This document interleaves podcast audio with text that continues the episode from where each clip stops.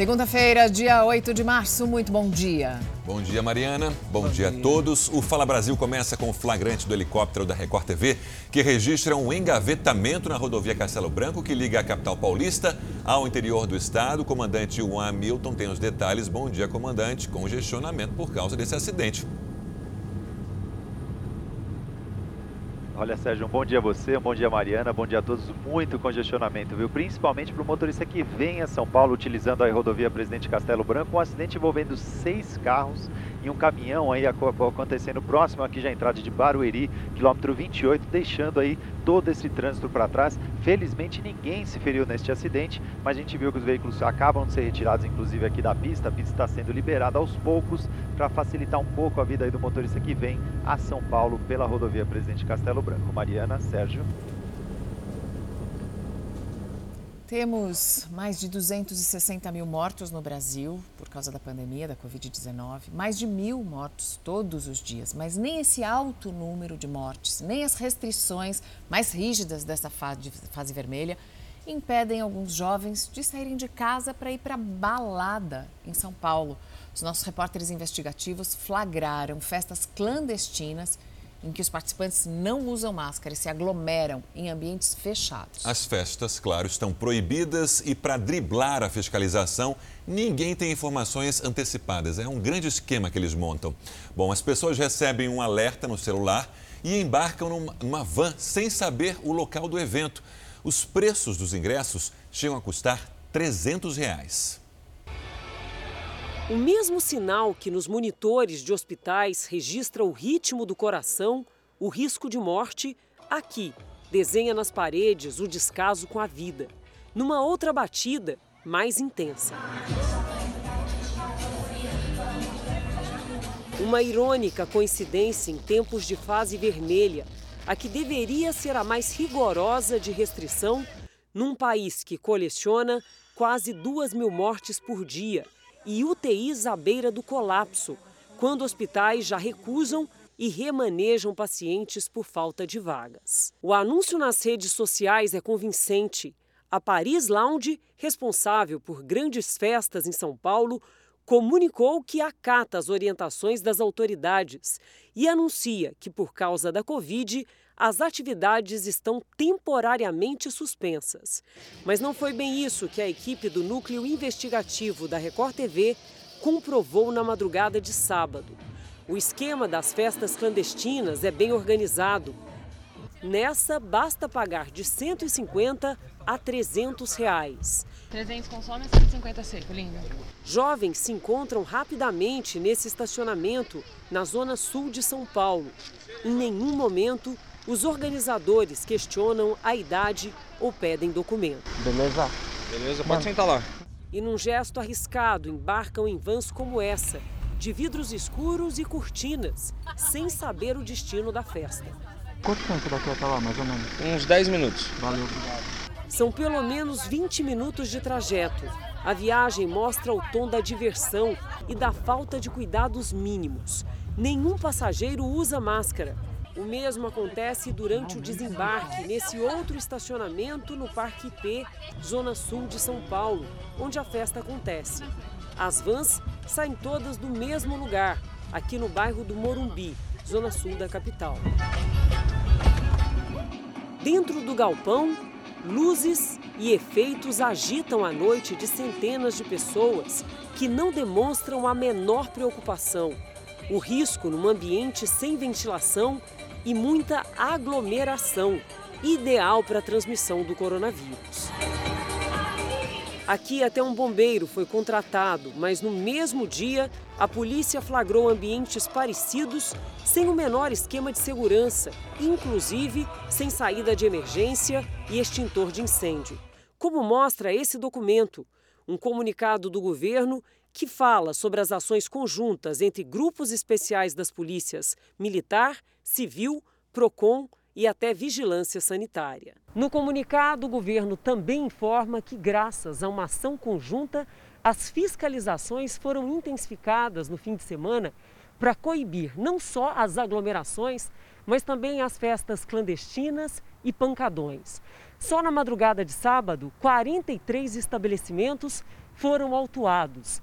Mais de 26 mil pessoas foram abordadas. Em apenas uma festa na zona leste de São Paulo, a polícia flagrou 200 pessoas, a maioria sem máscara, em um local com todo tipo de irregularidade. Mas nas duas festas clandestinas, onde a produção da Record TV esteve, como aqui, na zona norte de São Paulo, não houve fiscalização.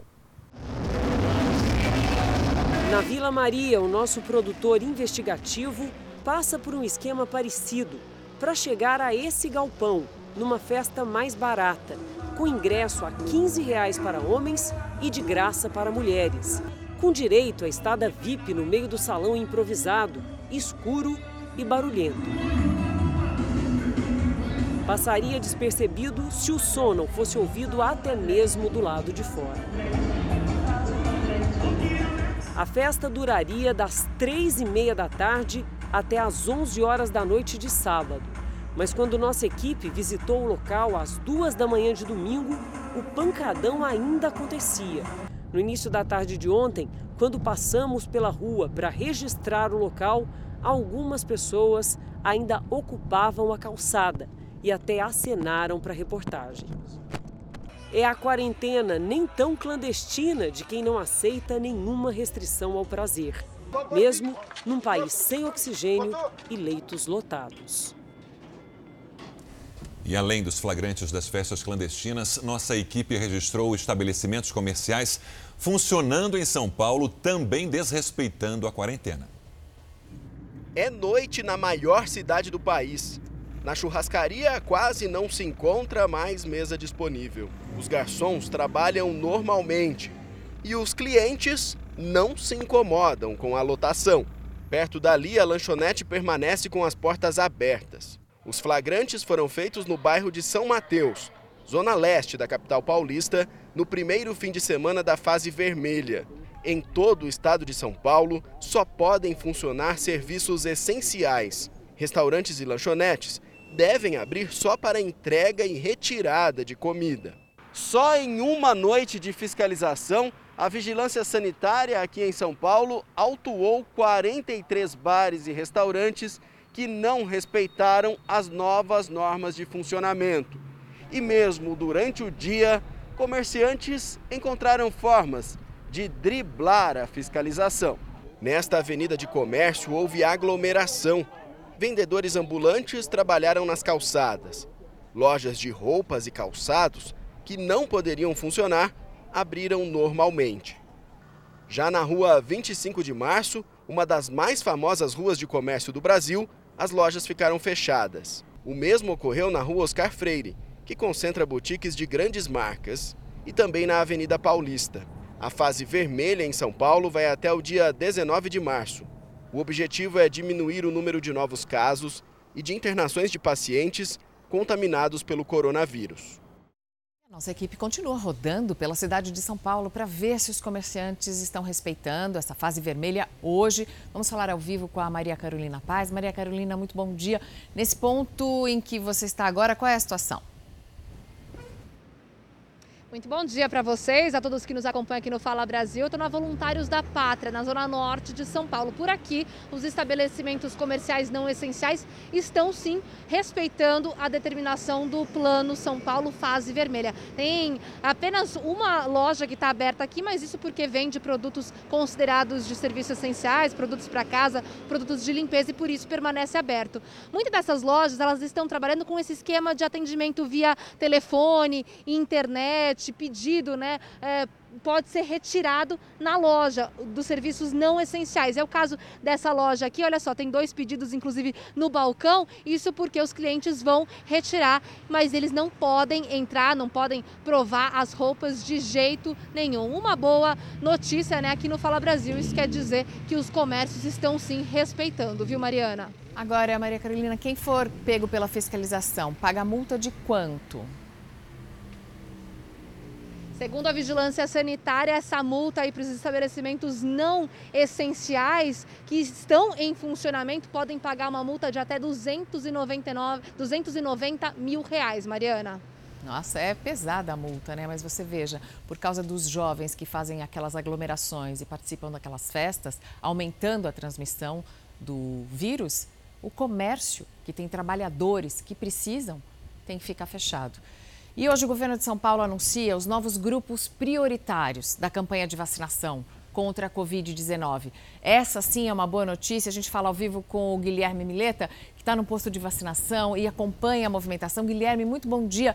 A Secretaria da Saúde já antecipou qual é a idade de quem vai poder se vacinar a partir de hoje? Oi Mariana, bom dia para você, para o Sérgio, para todo mundo que acompanha o Fala Brasil. Na verdade, a gente ainda está nessa expectativa. Esse anúncio dos novos grupos prioritários vai ser feito em uma coletiva de imprensa que começa ao meio-dia e meia. Na verdade, aqui na capital paulista, mais de 90% dos idosos entre 77 e 79 anos já foram vacinados. E 95% dos idosos com mais de 80 anos também já foram imunizados. Porém, a gente enfrenta o nono dia seguido de recorde de internações em leitos de UTI, o que é muito preocupante. São mais de 19 mil pessoas internadas em todo o estado de São Paulo, sendo que mais de 8.400 estão em UTIs, Mariana. É por isso que a vacinação é tão importante, já ficou comprovado e já pode ser considerado até reflexo da vacina, não é, Guilherme? Que é, os idosos, os mais idosos de 90 anos, de 85 a 90 anos, esses já houve uma redução muito grande na, na, no número de mortes nessa faixa etária. Então, hoje, a partir do meio-dia, o governo de São Paulo anuncia um novo grupo prioritário para receber as doses da vacina contra a Covid-19. Moradores da Grande São Paulo lutam para recuperar os prejuízos após uma forte enxurrada que tomou conta de um bairro inteiro. O repórter Bruno Piscinato acompanha desde cedo o trabalho das equipes de limpeza e também da Defesa Civil no município de Cajamar. Bruno, bom dia. Como é que está a situação agora? Alguém ficou ferido? Bom dia, Sérgio. Por sorte, ninguém ficou ferido, mas o dia aqui começa com muito trabalho e muita tristeza. A cena é impressionante. A gente observa essa rua aqui, dos, uma das ruas atingidas no bairro da União, em Cajamar. Não dá para ver o asfalto de tanta lama que tem por aqui. Os moradores ali jogando, tirando para fora. Entulho, né? Tem roupa, tem alimento, tem cama, sofá, utensílios de cozinha tudo, eles perderam absolutamente tudo. Mais de 200 famílias. A prefeitura informou que essa chuva de ontem que aconteceu aqui chegou a 40 milímetros em pouco mais de uma hora. Transbordou um córrego e acabou ocasionando todo esse transtorno que a gente está vendo. As equipes da prefeitura de limpeza estão aqui no local e além de todo o dano que a gente percebe dentro das casas, tiveram também mais de 15 veículos que foram afetados, ficaram submersos. Olha só a situação dessas motos que estão aqui, mas tiveram carros também que ficaram submersos imersos, trazendo muito prejuízo realmente para os moradores que vivem aqui nesse bairro de Cajamar. O Bruno, a prefeitura disse se vai dar alguma ajuda para esses moradores. Tem desabrigados quantos? Desabrigados não, porque os moradores preferiram ficar aqui. São mais de 200 famílias. A prefeitura é, deu até um, um ginásio né, como possibilidade para eles passarem a noite ou ficarem lá alguns dias, mas os moradores preferiram ficar aqui porque a Defesa Civil disse que não tinha nenhum problema estrutural com as casas. Agora a prefeitura auxilia na limpeza e também na doação de cestas básicas e também é, é, roupas para essas famílias que acabaram perdendo tudo por aqui, Sérgio. Obrigado, Bruno, pelas informações. Uma grande operação de combate a crimes de violência contra a mulher acontece agora de manhã em todo o país. Só no Rio de Janeiro são mais de 250 mandados. A repórter Aline Pacheco acompanha essa ação e tem as informações para a gente também. Aline, bom dia. Quantas pessoas já foram presas? Olá, bom dia. Pelo menos 25 dos mais de 250 mandados, 100 são de prisão. A ação é coordenada pelo Ministério da Justiça e Segurança Pública e acontece nos 26 estados, mais Distrito Federal. Os agentes estão cumprindo medidas cautelares protetivas, além dos mandados de prisão. A ação integrada acontece no Dia Internacional da Mulher. E um dado alarmante divulgado pelo governo federal revela que no ano passado foram registradas quase 106 mil denúncias. É uma média de 12 denúncias por hora nos canais do governo federal. 72% dessas denúncias acontecem em relação à violência doméstica e familiar contra as mulheres. 28% tem relação com direitos civis que são cerceados, como, por exemplo, o cárcere privado. E a maior parte dessas mulheres que fazem essas denúncias, elas têm entre 35 e 39 anos e são da cor parda. Aqui no Rio, desde que as investigações começaram, mais de 30 mil denúncias foram apuradas, Mariana.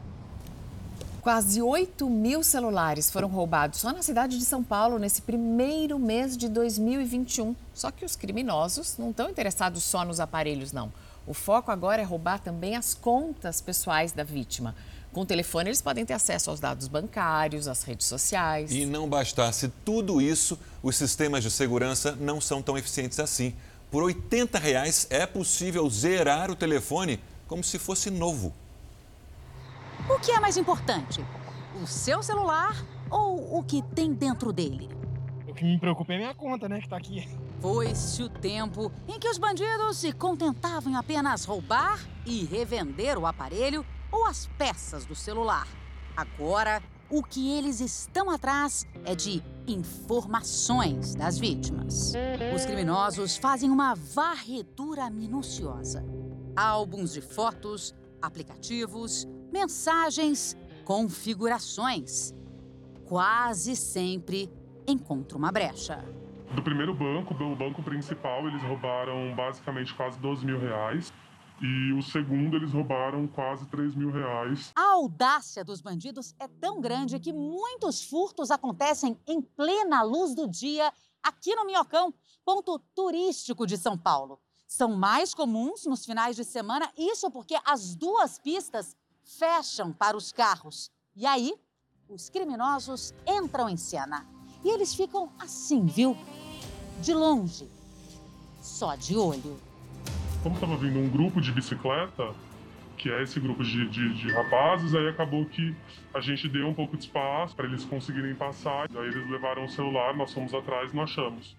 Era tarde demais. O grupo já estava longe em menos de 30 minutos, o celular foi desbloqueado e os possíveis vestígios do crime foram eliminados. Por mensagem, duas amigas do rapaz chegaram a falar com um dos bandidos através das redes sociais da vítima.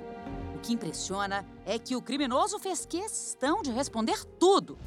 Quando se sentiu ameaçado, retrucou. E quando notou que poderia haver um acordo, Primeiro, esnobou. Depois disse que devolveria o aparelho se um valor fosse pago. Mas era só um blefe. O prejuízo foi de quase 20 mil reais. Eu liguei hoje na, na, na empresa em questão, conversei com o atendente, ele me falou que ah, é impossível alguém desbloquear um celular pelo que tem o bloqueio pelo Face ID. Eu falei, não, não é impossível, porque aconteceu comigo. Impossível não é. Aliás, o nosso repórter investigativo não teve muita dificuldade para encontrar quem fizesse o serviço. Bastou ir bem ali, no centro de São Paulo, região conhecida por causa dos produtos e serviços eletrônicos. Aí eu por 80 reais. Aí o aparelho fica limpinho para você usar normalmente. O primeiro passo que, que, eu, que eu sugiro é que o usuário é, faça o bloqueio do dispositivo junto à sua operadora e também o mais importante, faça a desconexão de todos os seus de todas as suas aplicações, das suas redes sociais, do seu banco que você mantém o seu relacionamento. Só em janeiro desse ano, cerca de 7.900 celulares foram roubados na cidade de São Paulo. São mais de 250 vítimas por dia. Ou seja, conteúdo de sobra nas mãos de criminosos. É uma máfia muito grande porque para você conseguir né, do, ultrapassar um, um, um, desbloqueador de celular pelo, pelo rosto do dono, você desbloquear as senhas do banco, é algo muito bem estruturado e não é feito por um ladrão qualquer. Bom, nossa equipe de produção entrou em contato com a Secretaria de Segurança de São Paulo para perguntar sobre alguns dados mais específicos de roubo de celular depois seguido de extorsão, roubo de dados, valores e o que tem sido feito para coibir essa prática. Até o fechamento dessa reportagem, nós não recebemos nenhuma resposta.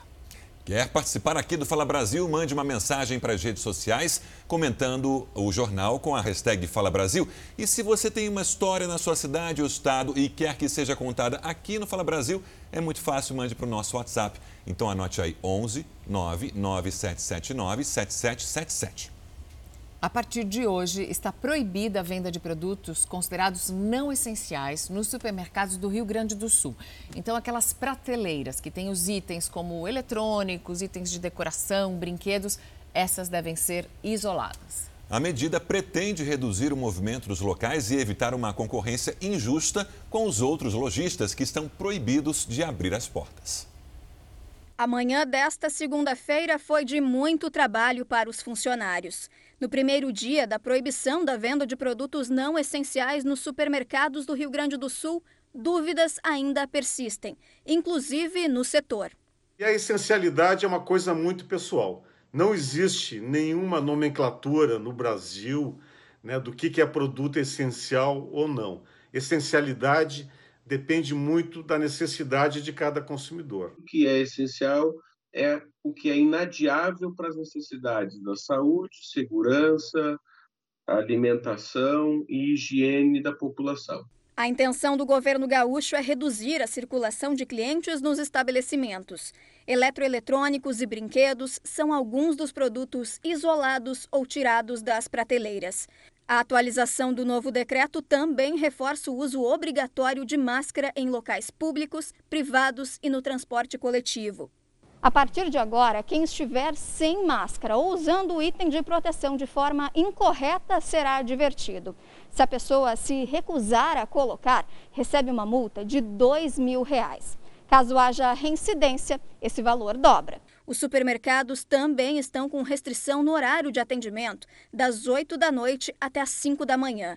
Eu gostaria de identificar onde ele vai criar uma lista do que é essencial para um e do que não é essencial para outro. É necessário restringir um pouco para diminuir o movimento, de maneira que as pessoas não vão a todo momento para comprar coisas supérfluas que não, não precisaria no momento.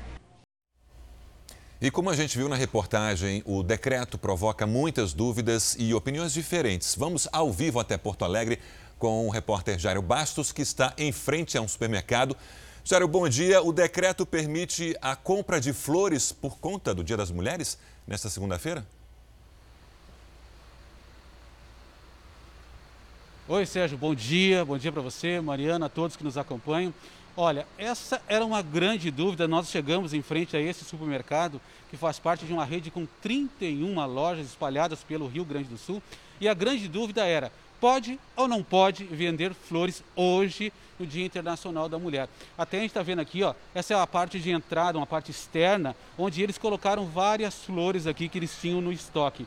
Quando nós chegamos, eles estavam retirando, ó, esse carrinho aqui ficou para trás, eles estavam retirando e levando para o estoque essas flores. Mas um, um novo decreto emitido hoje, tá, permite então que a venda, permite que a venda de flores aconteça né, somente até a meia-noite de hoje. Então, as flores poderão ser vendidas. Foi um pedido feito ao governo pela Associação dos Supermercados do Rio Grande do Sul, pedindo que para evitar o prejuízo com as flores compradas em estoques. A gente está vendo aqui, a gente está vendo aqui no supermercado que muitas prateleiras estão cobertas com lonas. Essas lonas estão cobrindo produtos então não essenciais. Eu vi ali embaixo da lonas pratos, copos, xícaras, muita cadeira, enfim, objetos que não são essenciais e que a partir de hoje não podem ser vendidos. Desse decreto, então, que vale a partir das 8 horas da noite, o supermercado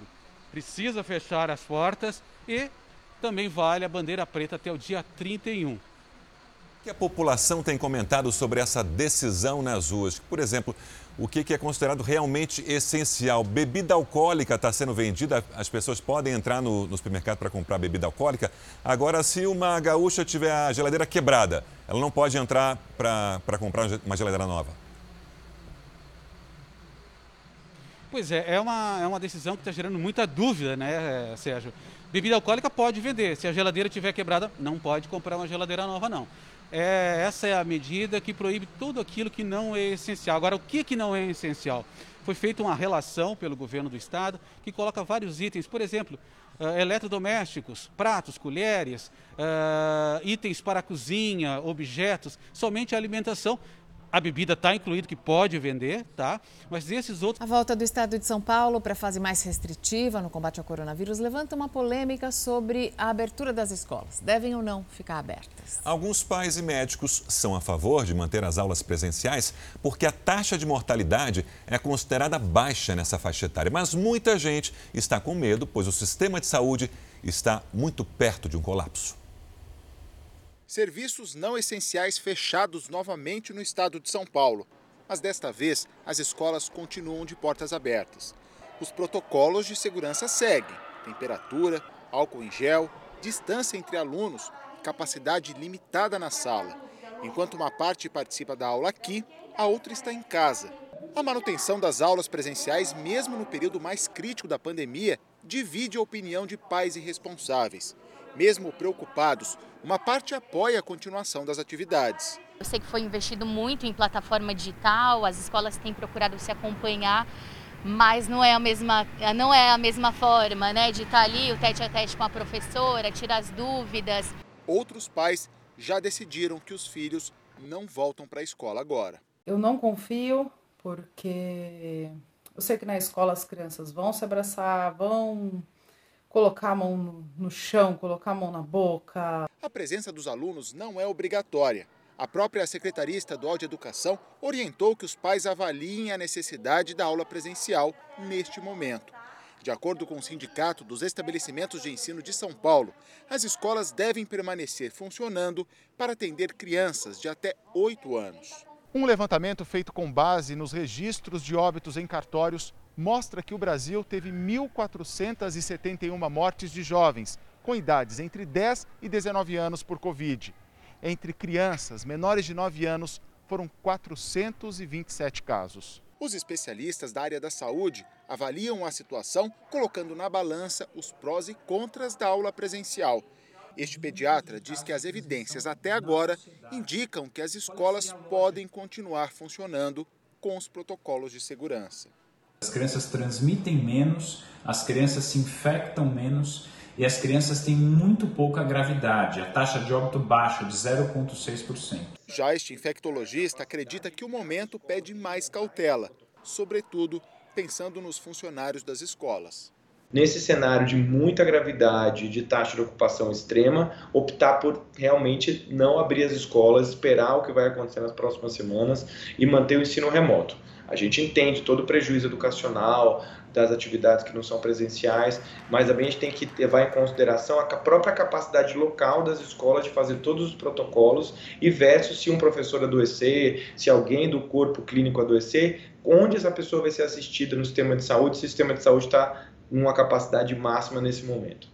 Os objetos não podem ser comercializados, não. Obrigado, Jair, pelas informações. O governador Eduardo Leite argumentou que os produtos não essenciais podem ser adquiridos por teleentrega.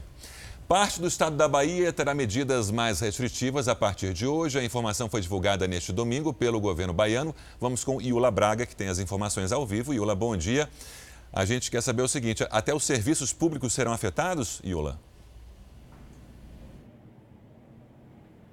É isso, bom dia, exatamente. Em 20 cidades baianas, de hoje até quarta-feira, as atividades da administração pública que não são consideradas essenciais têm que funcionar em esquema de home office. Até o serviço de atendimento ao cidadão acabou sendo suspenso. Em Salvador e região metropolitana, aquela espécie de lockdown, que é o fechamento também do comércio, foi prorrogado até às 5 da manhã do dia 15 de março. Já o toque de recolher das 8 da noite às 5 da manhã, permanece mantido em toda a Bahia até o dia 1 de abril. Em todo o Nordeste, já são mais de 2 milhões e meio de casos. Mais de 58 mil pessoas já morreram nesta, que é a segunda região do país com o maior número de casos de óbitos. E as nossas equipes acompanharam no final de semana essas restrições. Teve turista até que perdeu a viagem comprada no ano passado. O tempo fechado e as medidas do isolamento rígido não foram suficientes para afastar os banhistas neste domingo, na Praia do Futuro, em Fortaleza. Raquel e Jair vieram com amigos e parentes de São Paulo para conhecer o Ceará. Nós pagamos uma excursão em 10 parcelas, né? Nós entramos em contato antes das 48 horas pedindo para cancelar a viagem. Ninguém deu opção para a gente, não responderam. A única opção que você tinha é perder 40%, eu vim. A viagem tão sonhada acabou de um jeito que eles não esperavam. Um ano atrás a gente comprou a passagem, né? Com a expectativa de vir aqui dançar o forró aqui na praia, até de madrugada, né?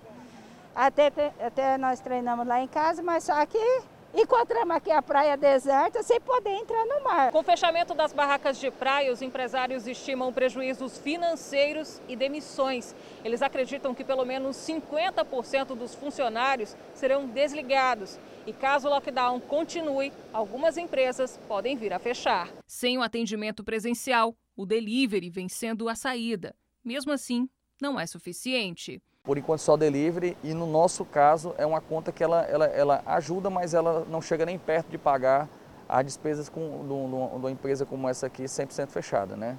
sem cliente nenhum. Né? Então é um período muito delicado. Outras capitais do Nordeste estão adotando medidas rígidas de isolamento. Em Natal, no Rio Grande do Norte, está proibida a concentração, circulação e permanência de pessoas nas praias urbanas da capital durante os sábados, domingos e feriados. Este foi o segundo fim de semana de vigência da medida. Caminhadas ou atividades esportivas individuais estão liberadas.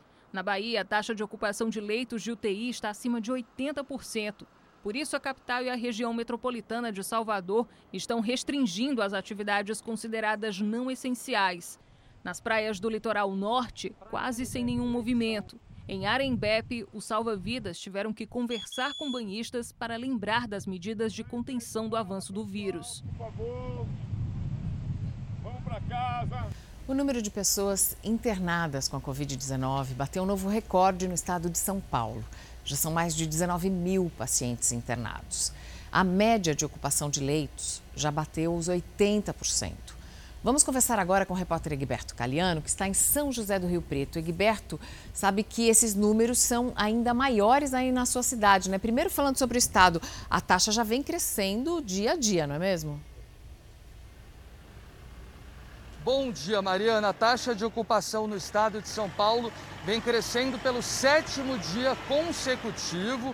Inclusive nos hospitais de São Paulo, desde o dia 1 de março, eles estão cada vez mais lotados. Para se ter uma ideia, os mais de 19 mil pacientes que estão internados, a gente tem aí é, 10.622 em leitos de enfermaria e 8.427 em UTI, ou seja, esses correm mais risco de morrer é, eles, é, esses números já superam o maior índice de 2020, quando o estado passou pela primeira onda da pandemia, teve 15.289 internados. Com a lotação máxima de hospitais, né, isso fica complicado, isso já preocupa as autoridades, inclusive aqui da nossa região. Desculpe, Sérgio. Pois é, Egberto, com a lotação máxima do Hospital de Base aí de Ribeirão Preto, que medidas então estão sendo adotadas pelas autoridades?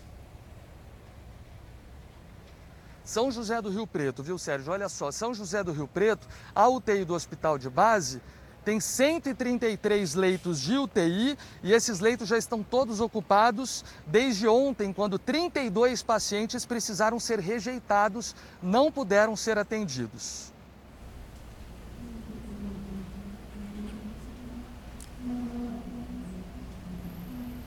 E a Justiça determinou que o governo federal transfira os pacientes que estão na fila por leitos clínicos em Santa Catarina.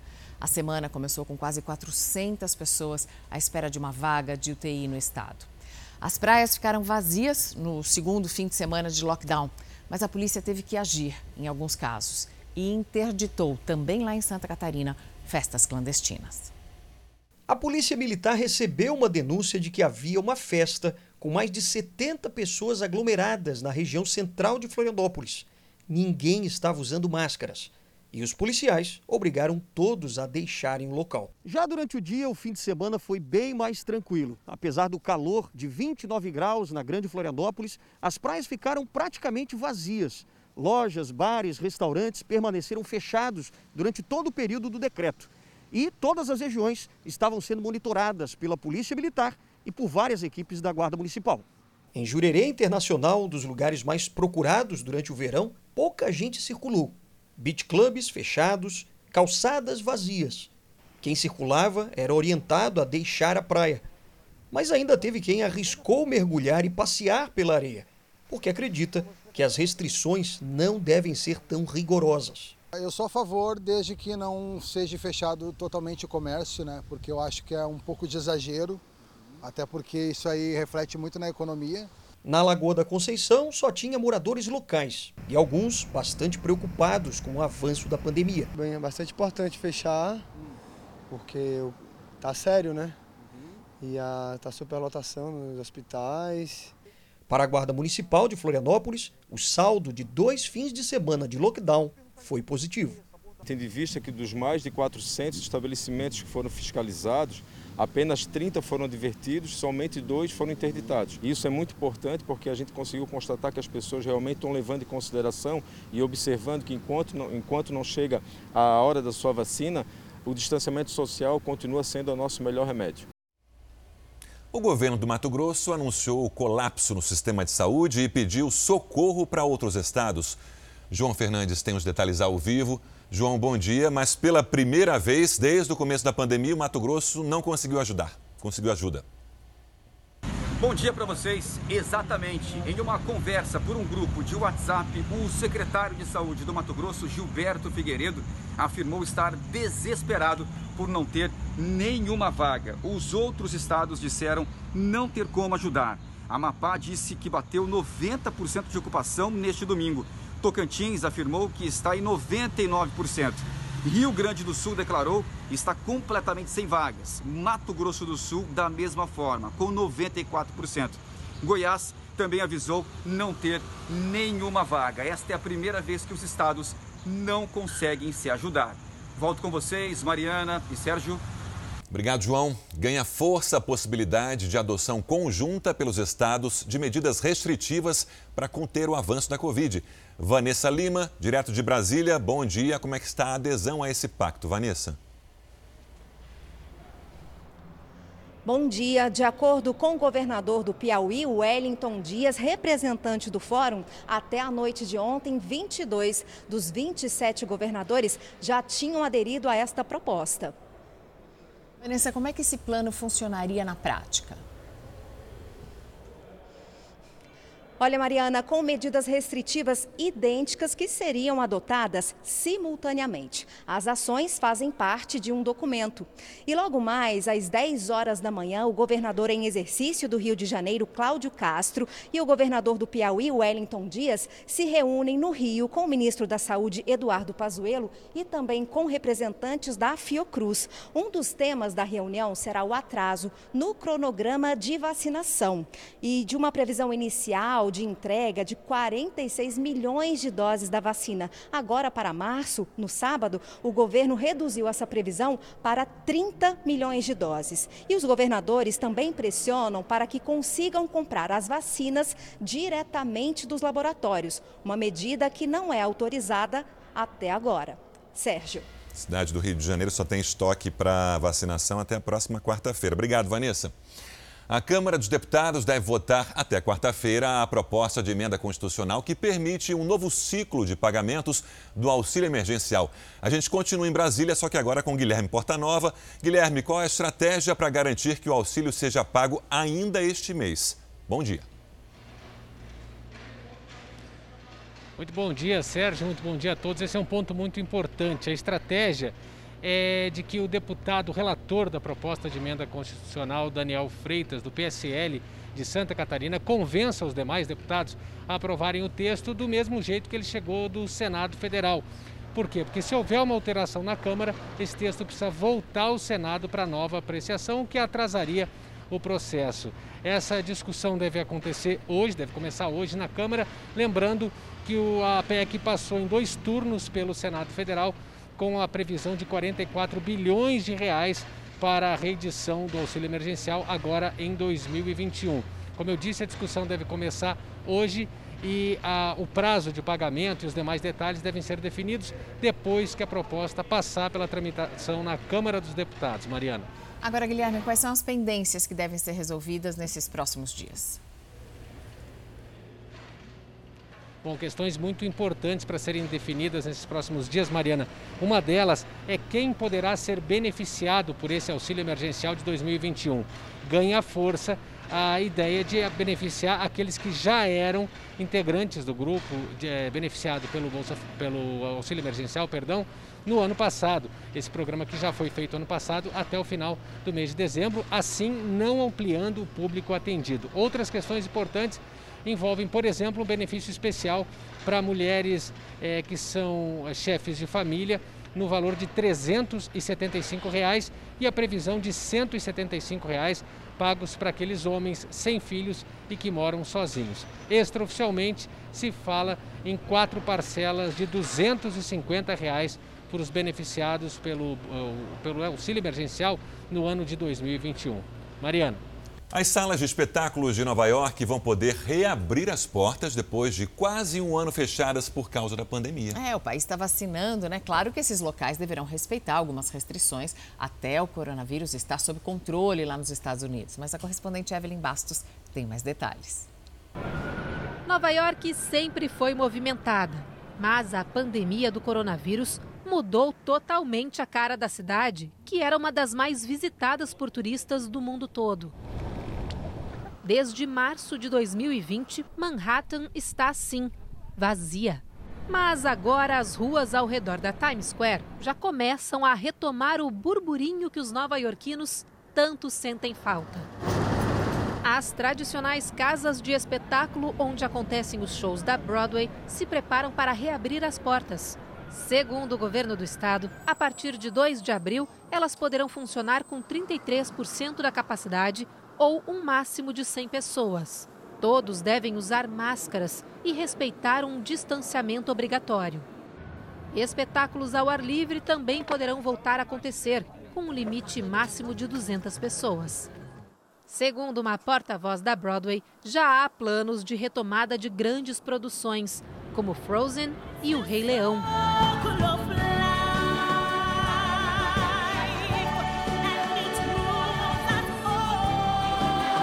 Na semana passada, o estado de Nova York já havia liberado a reabertura de alguns cinemas e a volta dos jogos da NBA ao Madison Square Garden. A flexibilização das restrições em Nova York acontece em um momento que os Estados Unidos avançam no programa de vacinação. O país já administra mais de 2 milhões de doses por dia e espera imunizar toda a população adulta em no máximo dois meses. O governo ainda não deu previsão de quando vai retirar as restrições de viagens que impedem que pessoas de alguns países, como o Brasil, entrem nos Estados Unidos. É, vai ficar difícil para brasileiro. A partir de hoje, também Portugal vai exigir quarentena dos passageiros que estejam em voos, mesmo os indiretos, que tenham saído do Brasil e também do Reino Unido. Vamos falar ao vivo com a correspondente Ana Paula Gomes, que está em Lisboa. Ana Paula, bom dia. Como é que vão fazer esse controle?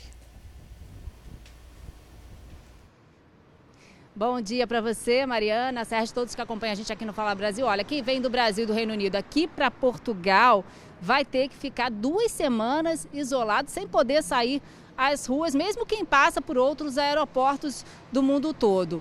Lembrando que é preciso fazer essa quarentena, é uma medida para conter o avanço do coronavírus aqui, no, aqui em Portugal.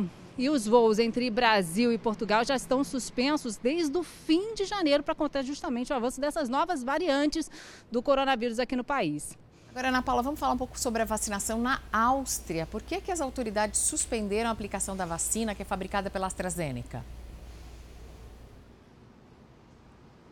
Olha, é uma medida de precaução, ainda não existe data para retomada dessa vacinação. Uma mulher de 49 anos morreu depois de ter problemas de coagulação sanguínea. Uma mulher de 35 anos foi internada por problemas de embolia pulmonar. As duas tomaram a vacina para a Covid-19. Especialistas agora investigam a relação entre as doenças e a vacina. Mariana, Sérgio. Obrigado, Ana. Até amanhã. Em viagem oficial a Israel, o ministro das Relações Exteriores, Ernesto Araújo, criticou a declaração feita pela Confederação dos Bispos da Igreja Católica do Brasil de que o país seria uma câmara de gás a céu aberto, comparando a gestão da pandemia ao Holocausto. O trecho foi retirado da carta algumas horas depois e a comitiva brasileira está em Israel para conhecer inovações de tratamentos e imunizantes contra a Covid-19. A delegação seguiu do aeroporto direto para o hotel em Jerusalém. Todos foram testados para o coronavírus, uma exigência do governo israelense. O chanceler brasileiro foi recebido pelo colega Gabi Ashkenazi. Ernesto Araújo reforçou a importância das relações bilaterais, principalmente na luta contra o coronavírus. We want to uh, uh, be a, a, a, partner for the development of vaccines, of, uh, of medicines that can uh, both treat and uh, prevent against COVID so that our societies can come back to, uh. Também foram discutidas estratégias, segurança cibernética e a situação no Oriente Médio. O ministro israelense agradeceu o apoio do Brasil contra a decisão do Tribunal Internacional de investigar Israel por supostos crimes de guerra.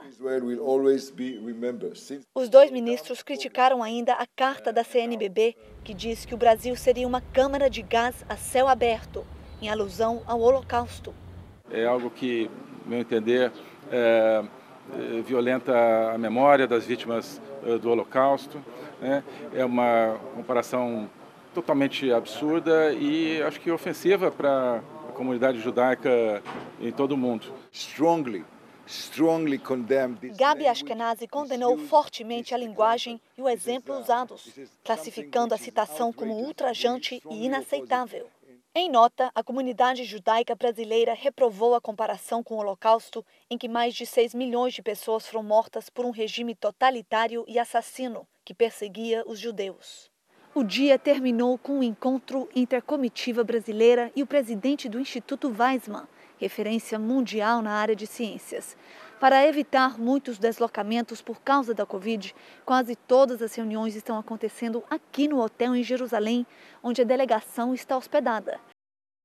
E a correspondente Bianca Zanini continua acompanhando a comitiva brasileira em Jerusalém. Agora há pouco, os representantes do governo estavam em reunião com o primeiro-ministro Benjamin Netanyahu. Uma muito boa tarde para você, Bianca. Boa tarde aí, né? O que é que eles conversaram durante esse encontro? Bom dia, Mariana, Sérgio, bom dia a todos. A comitiva foi recebida hoje de manhã pelo primeiro-ministro Benjamin Netanyahu na residência dele. O foco da reunião foi o combate à Covid-19, mas tocaram em vários assuntos, inclusive de cooperação na área de segurança cibernética. Foi discutida também a mudança da Embaixada do Brasil de Tel Aviv para Jerusalém. O tema está na agenda brasileira, mas por enquanto não tem data confirmada. O primeiro-ministro voltou a pedir que o Brasil reconheça o grupo Hezbollah como uma organização terrorista. A comitiva teve também uma reunião com representantes do Ministério da Saúde israelense. O foco foi a cooperação no desenvolvimento de vacinas. Sobre isso, conversamos com Marcelo Morales, do Ministério da Ciência e Tecnologia. Vamos ouvir o que ele disse. Por que, que nós precisamos ter uma vacina brasileira? Todo mundo pergunta isso. Porque se a gente tiver uma mutação, a gente tem o um domínio da tecnologia e pode mudar essa vacina muito rapidamente com o domínio brasileiro. E sete anos se passaram desde que o Boeing 777 da Malaysia Airlines desapareceu com 239 pessoas a bordo. E até hoje pouca coisa ficou realmente esclarecida sobre o que de fato aconteceu. Vamos ver a reportagem da correspondente Silvia Kikuchi. No dia 8 de março de 2014, o Boeing 777, com 239 pessoas a bordo, partia do aeroporto de Kuala Lumpur, capital da Malásia, com destino a Pequim, na China. 40 minutos depois, quando entrava na fronteira aérea do Vietnã, desapareceu dos radares. Metade dos passageiros era de origem chinesa, o piloto Zahari Ahmed Shah era um veterano com 33 anos de experiência. Passados exatamente sete anos, o sumiço do voo MH370 da Malaysian Airlines é considerado um dos grandes mistérios da aviação.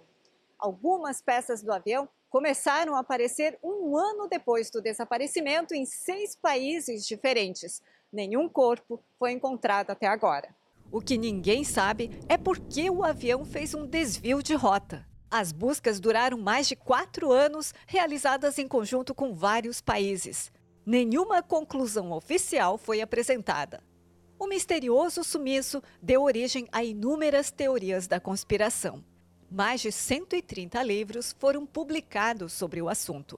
As teorias variam desde ataque terrorista, suicídio do piloto e até um pouso secreto numa ilha do oceano. Em décadas anteriores ao sumiço do voo MH370, 82 aviões integravam a lista dos desaparecidos, entre voos comerciais, de carga e militares. O presidente Jair Bolsonaro deve anunciar ainda este mês a filiação a um novo partido para disputar a reeleição. Vamos com Lívia Veiga, direto de Brasília. Lívia, bom dia. Por que o PMB, o Partido da Mulher Brasileira, que não tem representante no Congresso, está ganhando força? Oi, Sérgio, bom dia para você, bom dia a todos. É exatamente esse o atrativo. O presidente encontraria espaço para reconstruir a legenda e para dar a ela relevância política. Bolsonaro teve dificuldades no PSL, partido pelo qual ele se elegeu em 2018 e enfrentou divergências com alguns dirigentes, entre eles o presidente Luciano Bivar. Sem partido desde novembro de 2019, quando se desfiliou do PSL, Bolsonaro deve assumir o controle do PMB como presidente ou presidente de honra. O plano seguinte é mudar o nome do partido e atrair aliados, hoje abrigados em outras legendas, para apoiá-lo nas eleições do próximo ano. E também lançar um grande número de candidatos nas eleições gerais de 2022. O antigo projeto de criação do partido Aliança pelo Brasil ficou no meio do caminho e agora será abandonado. Mariana. A volta do estado de São Paulo para a fase mais restritiva no combate ao coronavírus levanta uma polêmica sobre a abertura das escolas. Devem ou não ficar abertas? Alguns pais e médicos são a favor de manter as aulas presenciais porque a taxa de mortalidade é considerada baixa nessa faixa etária. Mas muita gente está com medo, pois o sistema de saúde está muito perto de um colapso. Serviços não essenciais fechados novamente no estado de São Paulo mas desta vez as escolas continuam de portas abertas. Os protocolos de segurança seguem: temperatura, álcool em gel, distância entre alunos, capacidade limitada na sala. Enquanto uma parte participa da aula aqui, a outra está em casa. A manutenção das aulas presenciais, mesmo no período mais crítico da pandemia, divide a opinião de pais e responsáveis. Mesmo preocupados, uma parte apoia a continuação das atividades. Eu sei que foi investido muito em plataforma digital, as escolas têm procurado se acompanhar, mas não é a mesma, não é a mesma forma, né, de estar ali o tete a tete com a professora, tirar as dúvidas. Outros pais já decidiram que os filhos não voltam para a escola agora. Eu não confio porque eu sei que na escola as crianças vão se abraçar, vão colocar a mão no, no chão, colocar a mão na boca. A presença dos alunos não é obrigatória. A própria Secretaria Estadual de Educação orientou que os pais avaliem a necessidade da aula presencial neste momento. De acordo com o Sindicato dos Estabelecimentos de Ensino de São Paulo, as escolas devem permanecer funcionando para atender crianças de até 8 anos. Um levantamento feito com base nos registros de óbitos em cartórios mostra que o Brasil teve 1.471 mortes de jovens com idades entre 10 e 19 anos por Covid. Entre crianças menores de 9 anos, foram 427 casos. Os especialistas da área da saúde avaliam a situação colocando na balança os prós e contras da aula presencial. Este pediatra diz que as evidências até agora indicam que as escolas podem continuar funcionando com os protocolos de segurança.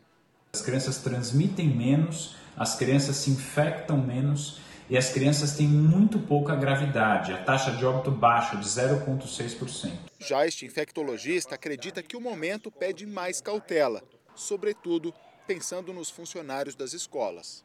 Nesse cenário de muita gravidade, de taxa de ocupação extrema, optar por realmente não abrir as escolas, esperar o que vai acontecer nas próximas semanas e manter o ensino remoto. A gente entende todo o prejuízo educacional das atividades que não são presenciais, mas também a gente tem que levar em consideração a própria capacidade local das escolas de fazer todos os protocolos e versus se um professor adoecer, se alguém do corpo clínico adoecer, onde essa pessoa vai ser assistida no sistema de saúde, se o sistema de saúde está numa capacidade máxima nesse momento. Uma notícia urgente: um ônibus com pelo menos 28 pessoas se envolveu em um grave acidente agora há pouco em Minas Gerais. As primeiras informações são de que o veículo saiu do Espírito Santo e seguia para um distrito de Ouro Branco. Até o momento, três pessoas foram encontradas mortas. Carros do Corpo de Bombeiros e o helicóptero já estão no local. A qualquer momento, a gente pode voltar com mais informações nos jornais da Record TV. E a Lagoa da Conceição, um dos mais importantes cartões postais de Florianópolis, em Santa Catarina, agora está marrom.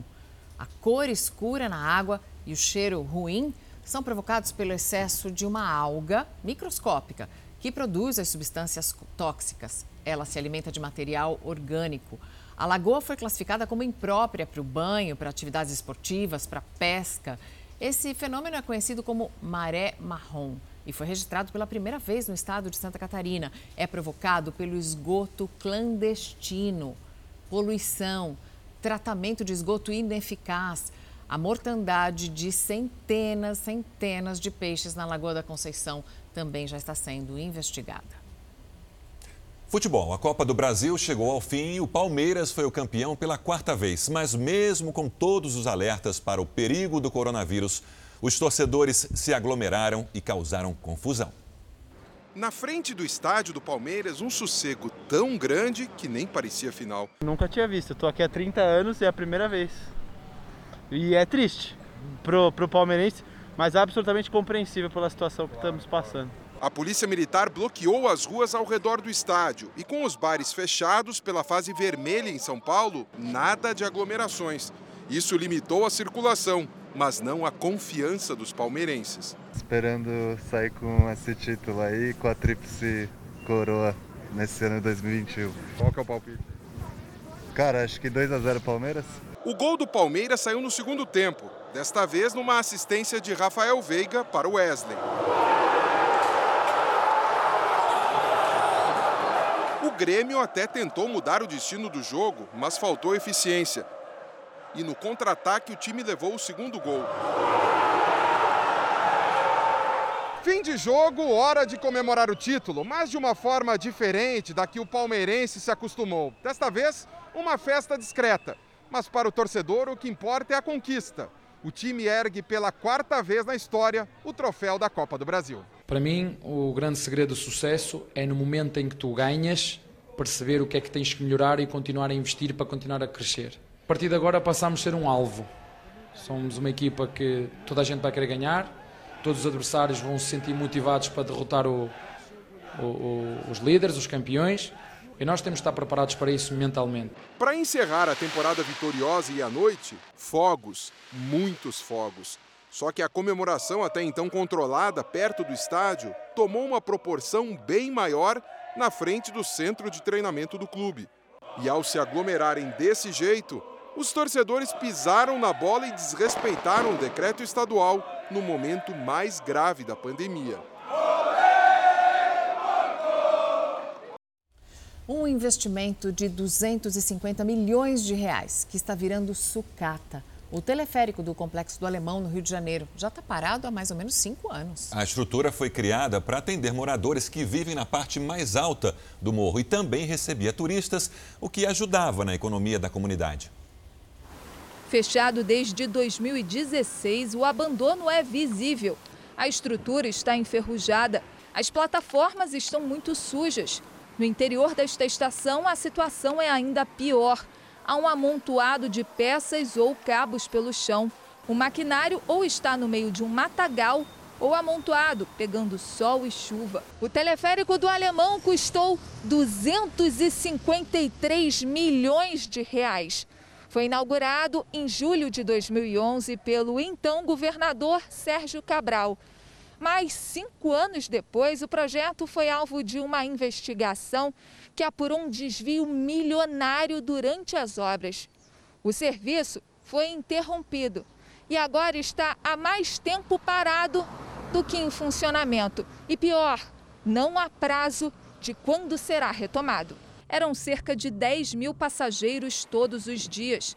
As 150 gôndolas facilitavam a vida de moradores que vivem nas partes mais altas do complexo do Alemão. A gente se sente lesada, né? Porque era um, uma coisa que era para a gente estar tá usando. E não tá, tá parado ali e a gente não usa. O modal tinha outra função muito importante: a geração de renda por meio do turismo. A Secretaria Estadual de Transportes informou que o projeto de recuperação das estações de energia do teleférico foi concluído, mas admitiu que não há previsão de quando será feita uma nova licitação ou início das obras de recuperação por causa das dificuldades econômicas do Estado. Quando você tem uma obra cara, que ela fica parada, aquele serviço não é prestado, o dano ao poder público é imenso, pois você tem um dano de recursos que foram usados e que foram desperdiçados. Infelizmente, é, parece que é um pouco o caso né, que, que fazem, principalmente com os moradores daqui. Mas no dia da inauguração estava todo mundo lá É. para aquela foto oficial. O Brasil não é um país pobre, é um país muito mal administrado. E tem outro teleférico também que está abandonado, também no Rio de Janeiro, 75 milhões de reais. Essas obras custaram para o poder público. E você, o que é que você faz para cumprir a sua missão no trabalho? Hoje você vai conhecer mulheres que são exemplos de dedicação, como a enfermeira que atravessou um rio a pé só para poder vacinar uma idosa que vive na zona rural no interior da Paraíba. É água para todo lado. Nas mãos, vacina e esperança. Toda encapotada, a enfermeira Maiane Brito atravessou o rio na Paraíba para levar a dose a uma idosa que mora num sítio. Tive que ir a pé, ficou uma pessoa me esperando do outro lado para eu poder levar essa gotinha de esperança para essa senhora. Gotinha que se espalha num oceano. O que Maiane e Ivone têm em comum? A vontade de fazer a diferença. 90 anos e uma vida dedicada aos estudos. As mulheres já estão muito mais na vanguarda, exercendo trabalhos bem interessantes e competindo facilmente com os, em todas as áreas. Sou muito otimista em termos da posição da mulher na sociedade. Ivone Mascarenhas foi a primeira mulher a ocupar uma cadeira como professora na Escola de Engenharia da Universidade de São Paulo, em São Carlos, no interior do estado. E também a primeira a ganhar o prêmio da Sociedade Brasileira de Física com uma pesquisa em cristalogia de raios-x. Otimismo para ultrapassar limites. Na linha de frente contra um inimigo invisível, a sensibilidade e a vontade venceram repetidas vezes o medo e trouxeram coragem. A enfermeira de 54 anos brilhou os olhos de esperança de mulheres brasileiras e de todos os brasileiros. Mônica Calazans, a primeira pessoa vacinada no país, foi uma mulher. Vim da onde eu vim, da minha origem, pessoa humilde. Para mim isso é um orgulho ímpar. Estou fazendo parte da história dessa vez. Devagarzinho, né? De pouquinho em pouquinho. Parabéns, Mariana. Epa! Parabéns para todas as mulheres. Obrigada a todas as mulheres, em especial as mães. O Fala Brasil termina agora. Um bom dia para você.